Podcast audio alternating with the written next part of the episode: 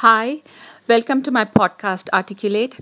My name is Divya Sharma, and I have started this podcast to bring together students of art from all over the world to create a community by talking to them about their backgrounds, their art, art practice, their inspirations, and experiences. Today, I have the pleasure of speaking with Matrika Bhandari. She is a young uh, student from India who is studying for her master's in textiles in the Royal College of Art, London. Hi, Matrika, how are you? Hi, I'm good. So happy to be a part of this podcast. Thank exciting. you. I know I've had such amazing conversations with um, uh, artists from various fields, genres, and continents, and I'm so glad that you agreed to be a guest on this one. I'm happy. I'm I am grateful to be a part of it. Uh, so, tell us, tell our listeners a little bit about yourself first. So um, I practice textiles and uh, I'm a designer and I have done my undergrad from NIFT Delhi. So, you'll And have to was- um, uh, explain what is NIFT. What does it stand for? Okay. Yeah. So uh, NIFT is uh, National Institute of Fashion Technology, and it has like a lot of centers in India. And I studied in New Delhi, Yeah. and then uh, so I did my undergrad in bachelor's in design in textiles, and after that I was working with a company for a few months, but it didn't really match the kind of product, uh, work I wanted to do. So I left that and I started freelancing a little. And then I applied for Royal College, and now I'm here. Oh, amazing. yeah.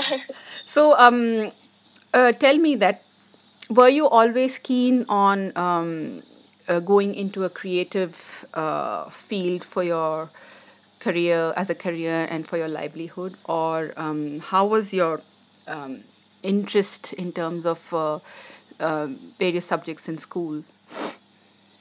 honestly like uh, it till school i was a science student till class 12 and like so my subjects were physics chemistry maths economics and english. Okay. i i did not study art before that. And um, like i was always interested in like drawing and creating things and everything. And i wanted to pursue creative a creative field for my career.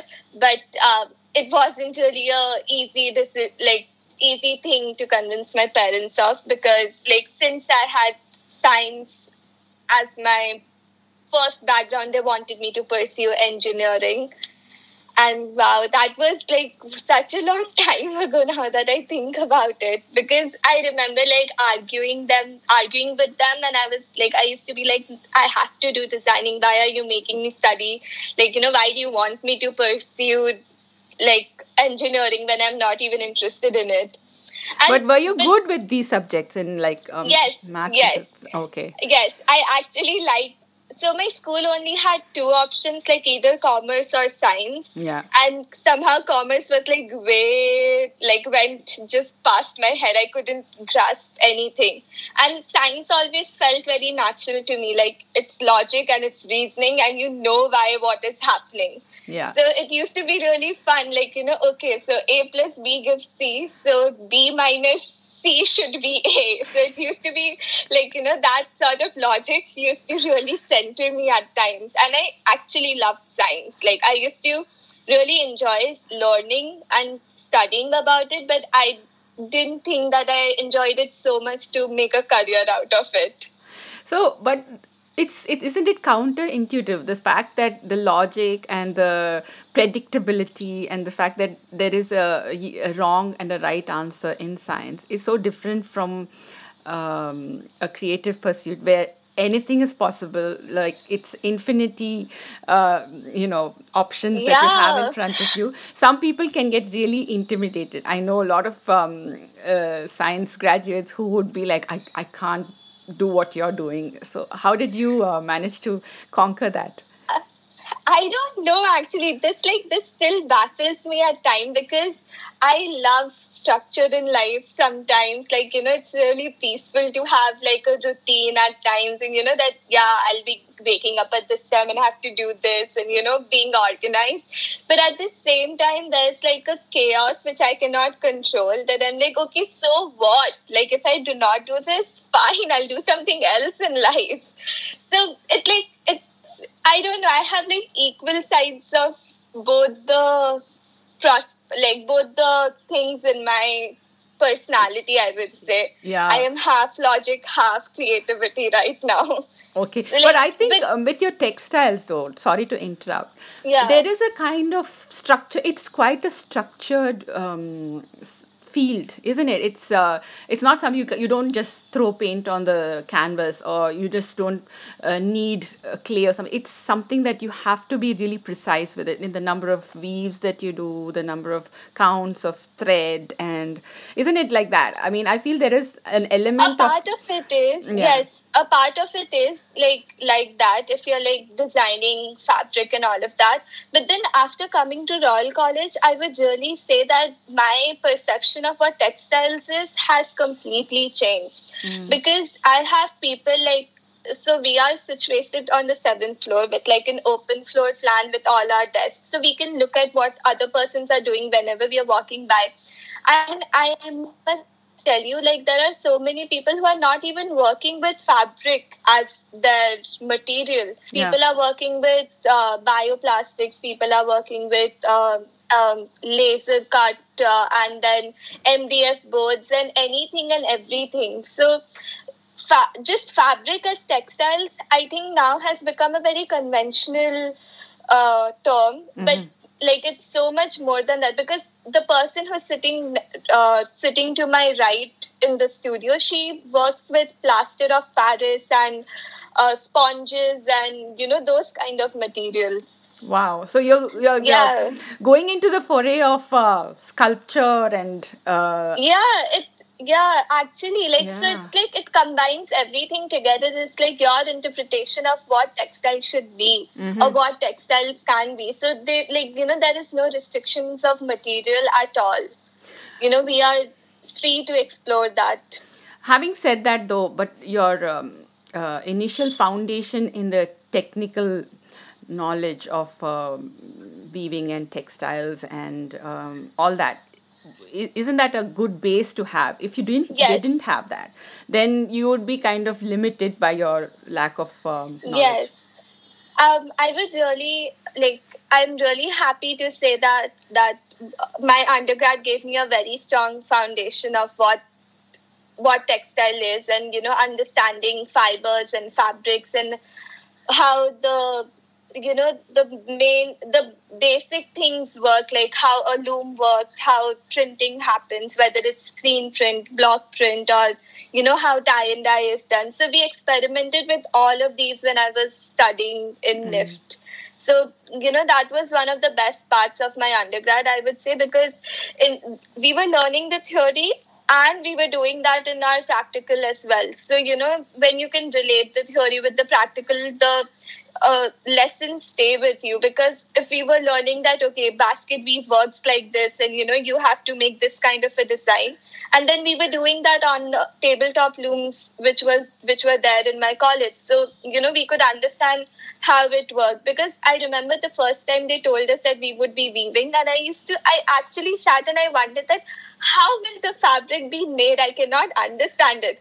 And then once i started doing it it was it was like such a magical thing because it's like yarns and like you know you are interlacing them on the loom and then suddenly like you know within a few hours you see like a fabric which you have made in I front of you Amazing. You're so lucky, Matrika. Oh my God. I wish I could go back and do a degree in that now. so, and yeah and, and like one of the best thing is like getting into textiles was a completely luck by chance which happened is it? I honestly didn't know anything about design before starting my undergrad.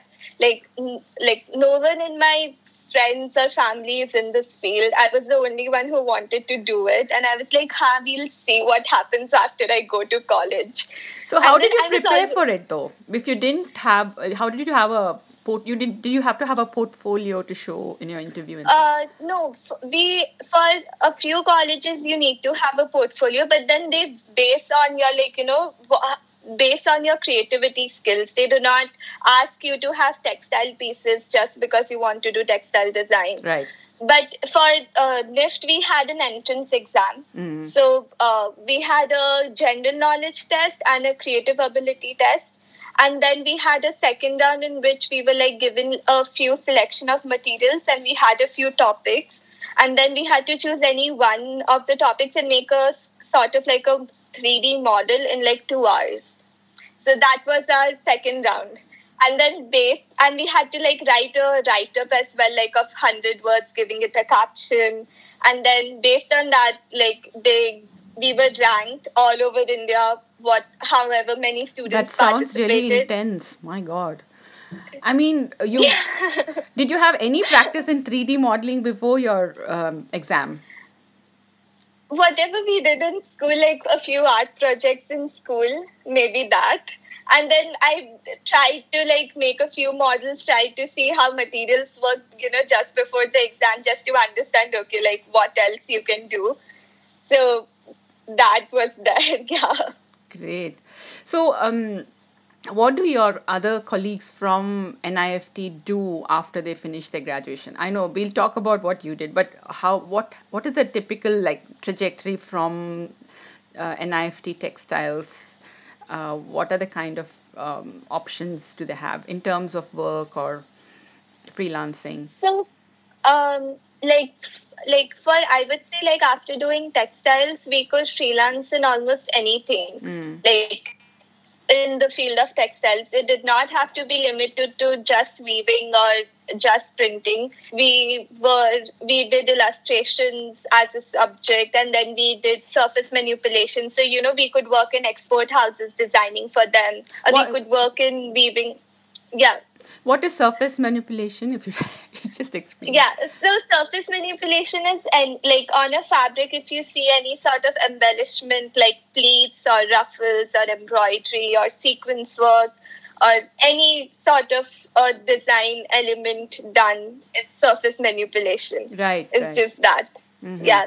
So uh, a few of my friends are working in different export houses in India. Like uh, a friend of mine was actually working with Fabindia, Mm. and then uh, uh, there is this very big um, um, home. Like a lot of people are actually working in home interiors. Mm. So uh, there is this brand called Shades of India. Right. So a few of my friends work there, and uh, like, so you know, you can go there, and then there are weaving mills. Like, suppose if you look at Arvind and Raymond, who produce like mills, uh, you know, s- stacks and stacks of fabric for production. So you can also go into that, right. and that is uh, a combination of print and weaving. So you work with them, right. So and yeah. Yeah, so I know that, um, of course, we know that India has like a whole treasure trove of um, ancient textiles, isn't it? All this. Yes. Uh, I, I don't even, um, can't even name them, right? Doesn't come to my thing now. But then the, um, the range of fabrics that you have have Unlimited. unlimited, isn't it? The weave. Unlimited. Yeah. So I was seeing a program on this Dhaka saris in from Yeah. Bangladesh, and I know there there are um, there are links to India too because you know it was Yeah. all one kind of area, and how this person tried to revive those uh, weaves and the kind of cotton I believe has become extinct. That plant, which- yeah. Uh, which was used for Dhakai. Of, uh, yes, the kind of. Uh, oh shit! I'm forgetting the name of the fabric. What it's called. Um, and oh so God, he found Malmal, I think. The No, kind of- it's not Malmal. Ma- Malmal is uh, uh, different. This is uh, a- a- ancestor of that, and it's extinct. And they had just one dried specimen in the Kew Gardens here, because somebody from you know those days had brought it over, and so from that he kind of uh, they're kind of trying to grow that plant again. And he has learned how to weave those um, the way that it used to be done. And he's trying to revive. Yeah. it was such an interesting it was a film actually how he did that. And it was so interesting. So um, is there any uh, are any of your colleagues trying to revive uh, these old textiles and weaves is there any kind of movement from Actually, I have been working with that after I like while I was doing my undergrad. okay So yeah, so in NIFT we have this uh, cluster program, cluster project. So like at the end of second year, uh, like all these second years are distributed into like groups of seven to like different different parts of India where such crafts are happening, and we have to document those crafts. Like sit with the artisans, learn about the craft, and make a document. Amazing. So what NIFT did, like uh, I, a few years ago, that for our fourth year, like seventh semester, they added another cluster program that we will visit those clusters again and work with the artisans and make a series of products, whatever it might be, like uh, woven or basket weaving or kalamkari, anything, like Wow. depending on the craft you're working with. Right. So and so what happens is in our eighth semester of our college which is our final semester uh, we have to do a, a semester long internship with a company and then we have to produce two collections for our final show. Like that's basically our entire thing. And over the last few years nift with the uh, had this initiative with Ministry of Textiles where uh, students can write proposals for Ministry of Textiles if they want to work with a specific craft or a, a handicraft or a handloom technique and the Ministry of Textiles sponsors them Mm. for the project. So it's like a completely self-driven project.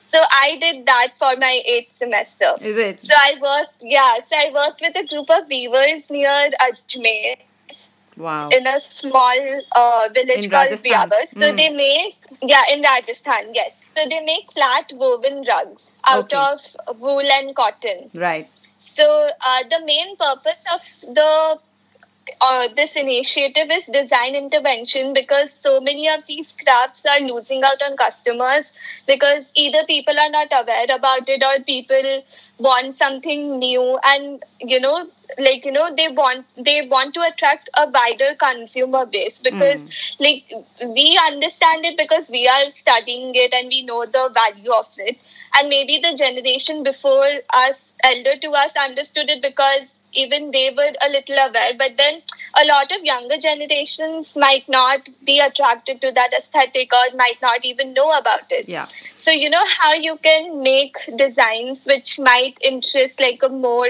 might interest more people and you know help them sell more products. Mm. so I worked with them for like almost four and a half, five months, and I worked on two collections of Wow. flat woven rugs. Yeah. so be sure to send me the picture so that i can share it along with this um, yes, podcast. definitely. Like one of I think like one of the best experiences I have had, and it was such a hectic time because I used to travel between Jodhpur, Ajmer, and Delhi Okay. almost like every month because I had to go there to send them, give them the designs and see what they have done and explain it to them what has to be done and everything, and then come back to Delhi, do my research, show it to my mentor in college, and then again go back with the changes and see what is happening. So it used to be like just shuffling around between three places. Yeah, so much fun. amazing that is uh, uh, that is like a life changing experience i think Completely, completely. I remember when, like, so the color palette which I had chosen for my collection, I had got like samples of yarns which were dyed to show it to my mentor in college, and she was like, I am not sure if these colors are gonna work. And I almost had a heart attack because the, the rugs had already gone into like making, they had started weaving it.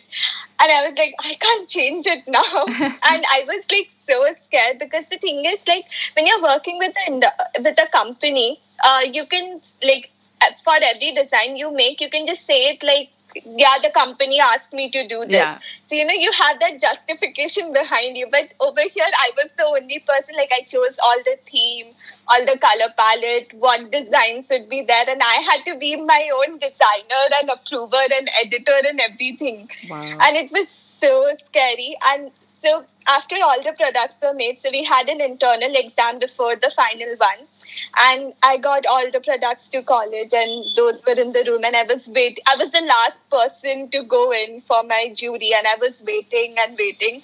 And my mentor just walked in and see she's the she sees it, and I'm like crossing my fingers and sitting. I'm like, please don't say anything bad. I will start crying. Like you know, five months of hard work will just go down the drain. And she comes out and she's like Matrika, the products are looking so peppy and you know so different. I really like it, and I'm like, ah, ah you know, like yes, chalo, Wow. okay, yeah, It worked.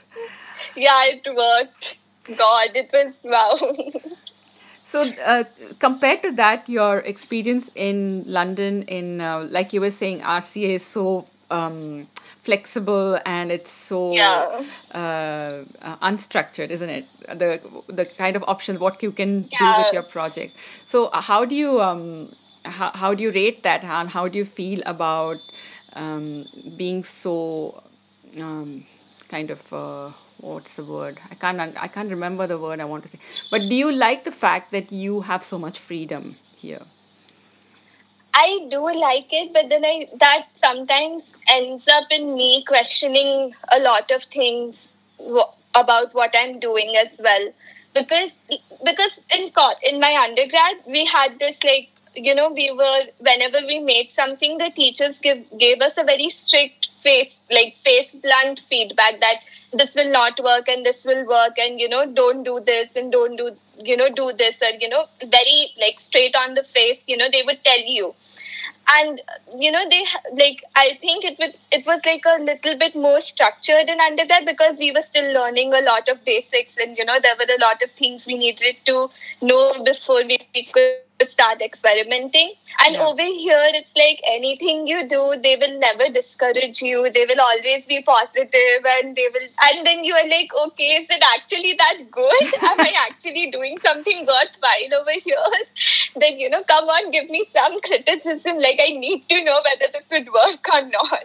So you know that sort of a thing like sort of like you are thinking con- at least i do keep thinking continuously that whatever i'm making is it like is it worth it or am i just like screwing things up again right now So I I know that um, you work with um, uh, sustainability. That is like so Yes. close to my heart. So explain what the term is. I know that sustainability means um, working with um, things that are um, not bad for the environment. But is there a more uh, comprehensive definition of what you do in textiles? Um, like I would say sustainability, like what I have understood, especially like after of spending a few months in RCA and you know learning more about it, is that it doesn't has to be just related to the material which you are using. Mm. You know, just because we think that. Uh, this material is more biodegradable. Of course, that is important, Yeah. and that is a very good step if you're choosing to use such materials. But it also depends on your process. Mm. Like, suppose if I am uh, using a dyeing process which takes up a lot of water and a lot of chemicals, even if my material is sustainable, I am still using a lot of water and a lot of chemicals. Like So, you know, you have- indigo is quite toxic, isn't it? Like in India, when they use indigo. No, it actually isn't. Like Isn't? the Oh. only thing is no. The only thing is like every time you make an indigo vat, it only lasts for a day. So you have to like make it again whenever you need to dye it or add more indigo into it when you're dyeing it again. Right. Yeah. Sorry, I So- interrupted. Huh. Yeah, so that's the thing which I learned, and I saw this really uh, sort of like it was a time, not a timeline, but levels of sustainability. Mm. So they talked about like right now we are at the stage where we are harming the environment more rather than helping it. Yeah. And then sustainability is the stage where you're neither harming the environment nor helping it. Mm. But we need to reach a regenerative sustainability. This Right. term was coined where you are not harming the environment, but you are helping it, you know, thrive and grow.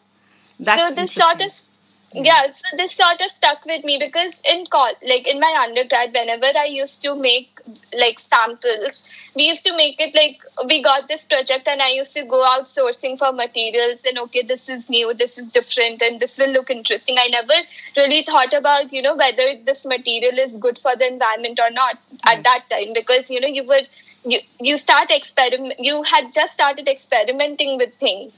And but now and all those samples are just with me right now like i have no use of it. Like it's really creative it helped me understand techniques but i have no use of it right now. Hmm. so then when i came here for masters and i was like that i don't want to make that same sort of a cycle again that i I get a project and I go out looking for materials and then I make samples and no one even looks at them after like two years of need completing my masters. Mm. What's the point of using them? What's the point of, you know, doing any of it then? So that's when I started like looking at alternate things that I could do. So I started what I started doing was I had a few materials with me from my undergrad and my previous work, which I took back to took to London. So I only used those materials for a while. Mm. And then I started looking at things that what if I have no materials with me? Mm. How can I still explain my concept or make something without any materials? Does like is creativity only shown when you have like hundreds of materials with you and you're working with it or you know what if you only have options and or availability of any one material can you even show your concepts using just that Right. so you know sort of like my thought process changed in that way Mhm. i would say that you know like it's not about using always using like lo- 100 different types of things it's about thinking about what you're using whether is it required and how does it add value to what you're making and you know what your practice is as an artist or as a designer Hmm. So, do you will you have something to show at the end of it? Um, if you're, if I know it's all about ideas and concepts, but at the end you will have to come up with something original in terms of materials that is sustainable. Is that going to happen? within like two years Yeah. of masters Mm. i'm hoping that happens Mhm. i am i like i hope for it i'm just like because the first project which we got for college was the stitch projects and we had to experiment with that so i used the materials which i already had with me but now like for our second year which is like a more research based where we you know design our briefs ourselves and i've been looking at what kind of a designer or what where do I stand within the industry? Like that has been sort of my research which has been going on over the past couple of weeks, like for our the summer term, yeah. So, do you That- bring your do you bring your Indianness into your work? Is there any reference to your? Yes, Mm-hmm. uh, yes, I do because um, handloom and handicraft industry of India have been very like important in my learning, and I have treasured what I have learned and what how I have worked with it. It has been one of my like sort of passion points in my sort of journey as a textile designer because I remember like the company which I was working for, I really did not like the design ideology at all hmm. because I- like it had changed by the time I joined that company and the moment I joined it within three days I was like okay I need to leave this place I Oh. cannot work here yeah within three days Right. so uh, one day I was just I was like so frustrated at that time that you know this is not what you like because they said that they were a handicraft handloom sort of based company but what they were doing was they were making screen prints of uh, designing screens of block print design to like reduce the No, production time and I was, yeah. yeah and I was like no like this is this isn't right This is not then- authentic at all. Yeah, exactly. And they were very cleverly phrasing their products as hand printed. Right. So it could So- be screen prints of Yeah, block prints. or yeah. block prints. Yeah, exactly. And I was like, I do not stand by this. Like, no. Especially like because when I was working with my with the artisans for my graduation project, they used to tell me about how you know such things are destroying their livelihood and you know harming their Yeah. prospects and Yeah. it really sticks with you because you so there- see there's no concept of intellectual um, property and patent uh, patenting designs. Nothing. Yeah. nothing because like so for those artisans like generations and generations of people have been working with it Yeah. and then now when i was so when that community of weavers started they were like around 45 people Mm. and they rose up to 100 like you know there was a time when there were like 100 weavers in the same community and now there are only 9 weavers left Because the next generation doesn't don't want to. Um, yeah, and then a lot of Continue. existing weavers. So in the village, Mm. only nine of them are still weaving, but the rest of the people also have looms at their house, which they have like you know sort of folded back and kept, and they How have stopped sad. practicing. Yeah, because like they used to say that people come, people take make the products, get us to make them, and then they delay the payments, and you know so so many different kind of things happen that they have to look for alternate livelihoods Yeah. and then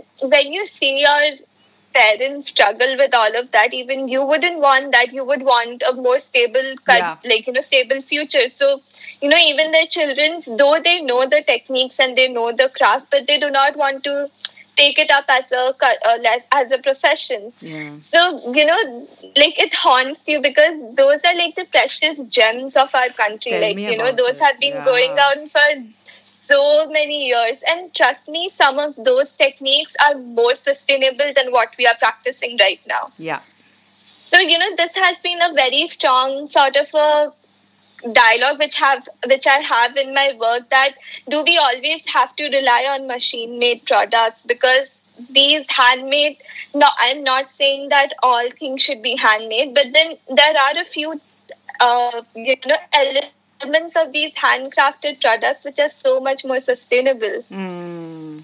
so you know it's like that's a like so i left so i was sitting down with my computer and i wrote a long email to the ministry of textiles i wrote like i sent it to all the email ids i could found that you know like you know there should be more initiative done to not let this happen and i wrote a very long email and i sent it to them and i was like i don't even know whether i'll get a reply out of it but then I was like, oh, so angry that you know, how can you do this? How can you how can you consider yourself ethical?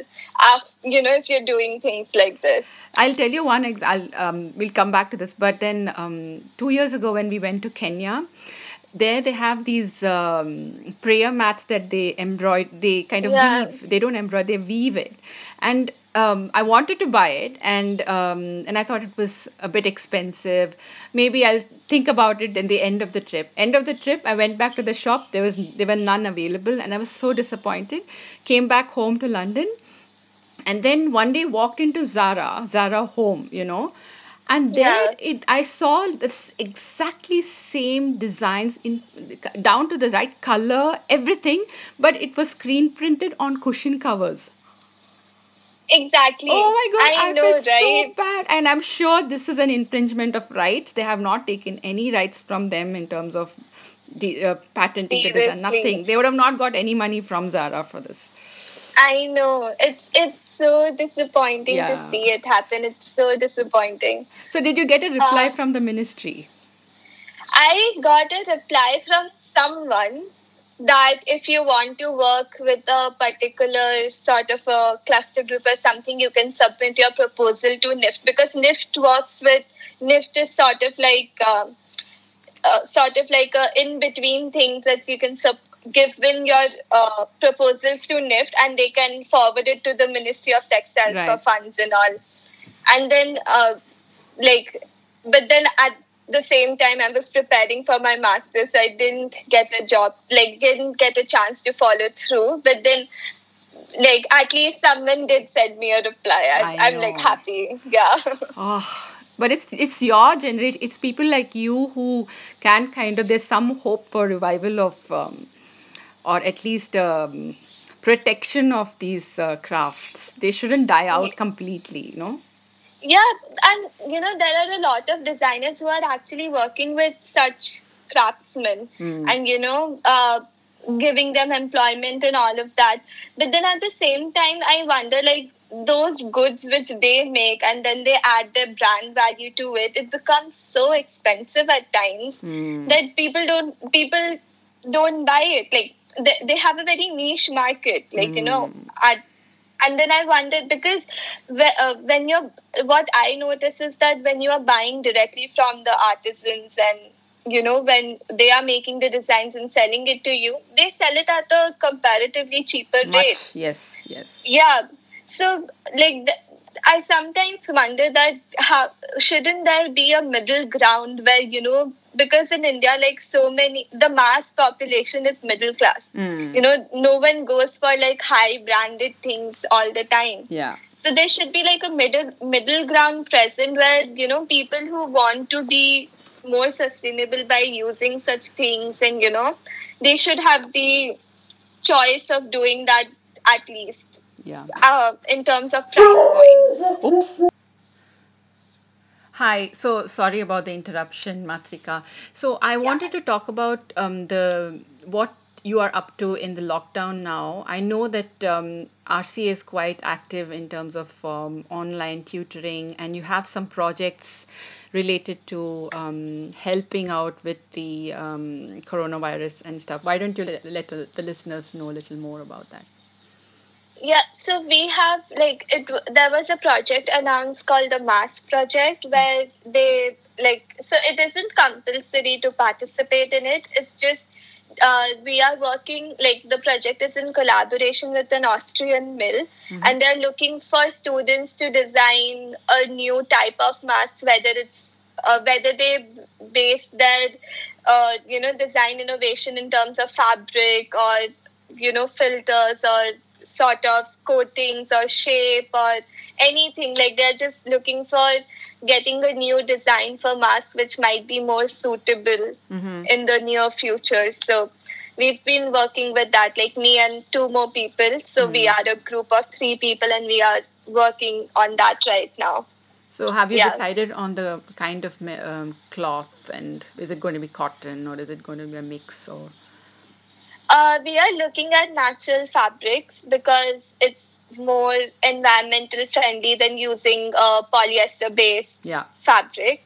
And then, uh, like, we are working on the design and the shape of the mask as well and how it can be structured to, and like, how it can give more protection and a sense of identity. And because, like, when you're making a wearing a mask, like, the only feature of visible is your eyes Yes. and your forehead. yeah. So, how can you create a sense of identity while wearing a mask? So, let's see how that.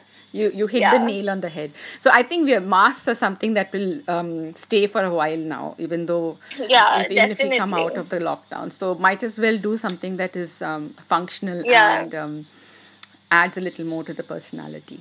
Yes. So, um, thanks so much for your really insightful conversation, um, Matrika. Such a pleasure talking to you. And, and Such a pleasure being a part of this, I would say. yeah, and uh, good luck for your project. I hope your um, designs get selected. And uh, Thank you. so, let us know what is your Instagram handle. What, what is your kind of um, social media presence so that I can let people know to get in touch with you.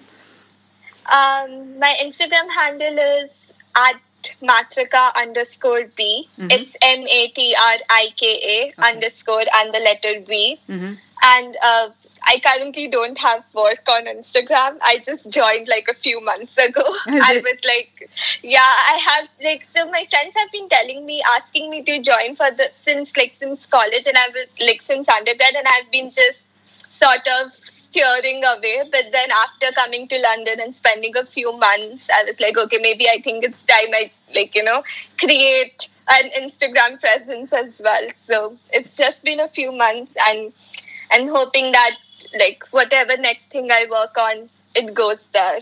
Yes. Fantastic. Nice talking Yes. to you, Matrika. See you soon. Bye. Yes. Bye.